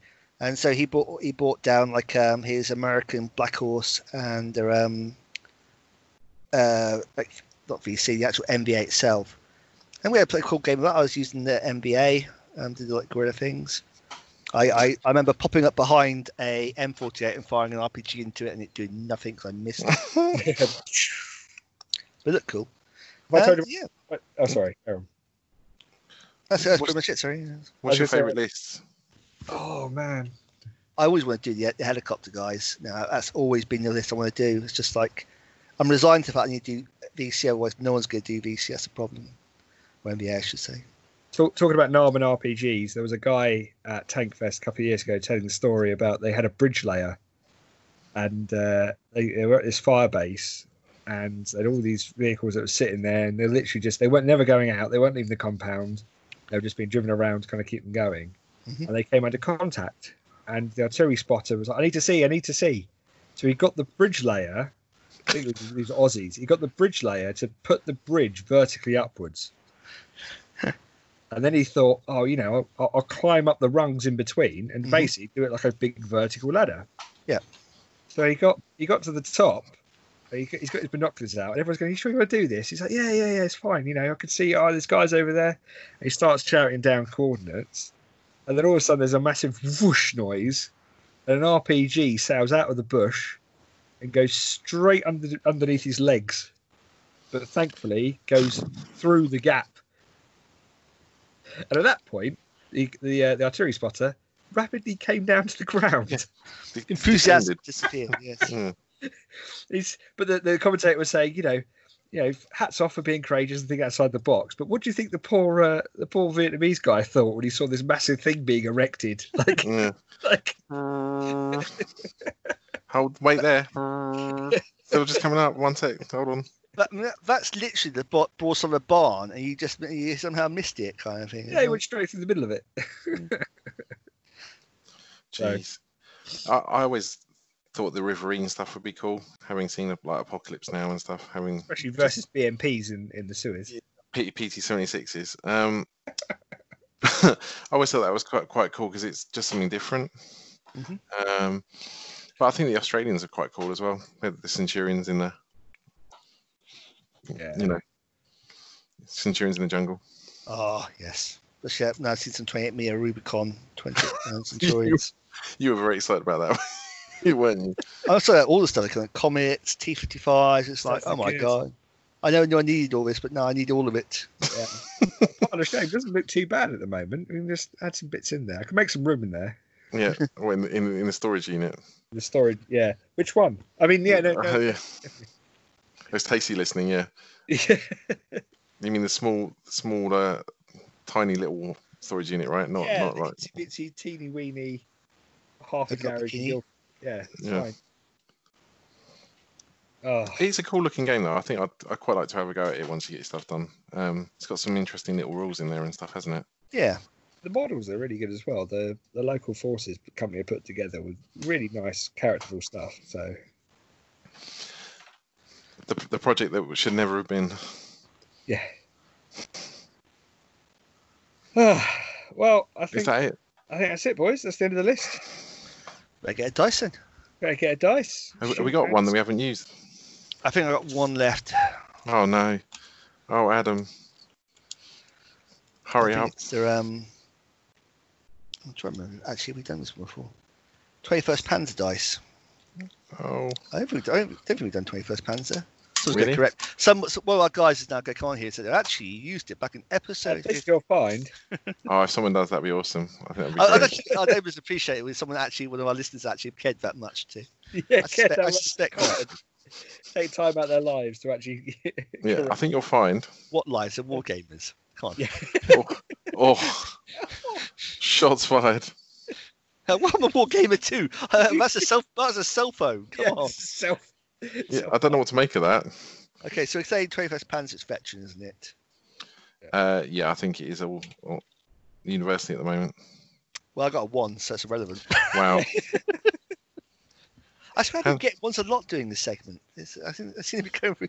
Well, as long as, it, as long as it gets all your ones out in that place and not on the gaming table, you're right. Then, really. yeah, you won. You onesies. Yeah, you're right. The Armoured Train Record podcast you've been listening to was Shooting Scoots, the Flames of War podcast from the team at BreakthroughAssault.co.uk and was brought to you by support from Battlefield Hobbies, Dice of War, and people scalping copies of Indomitus. Ah, limited editions.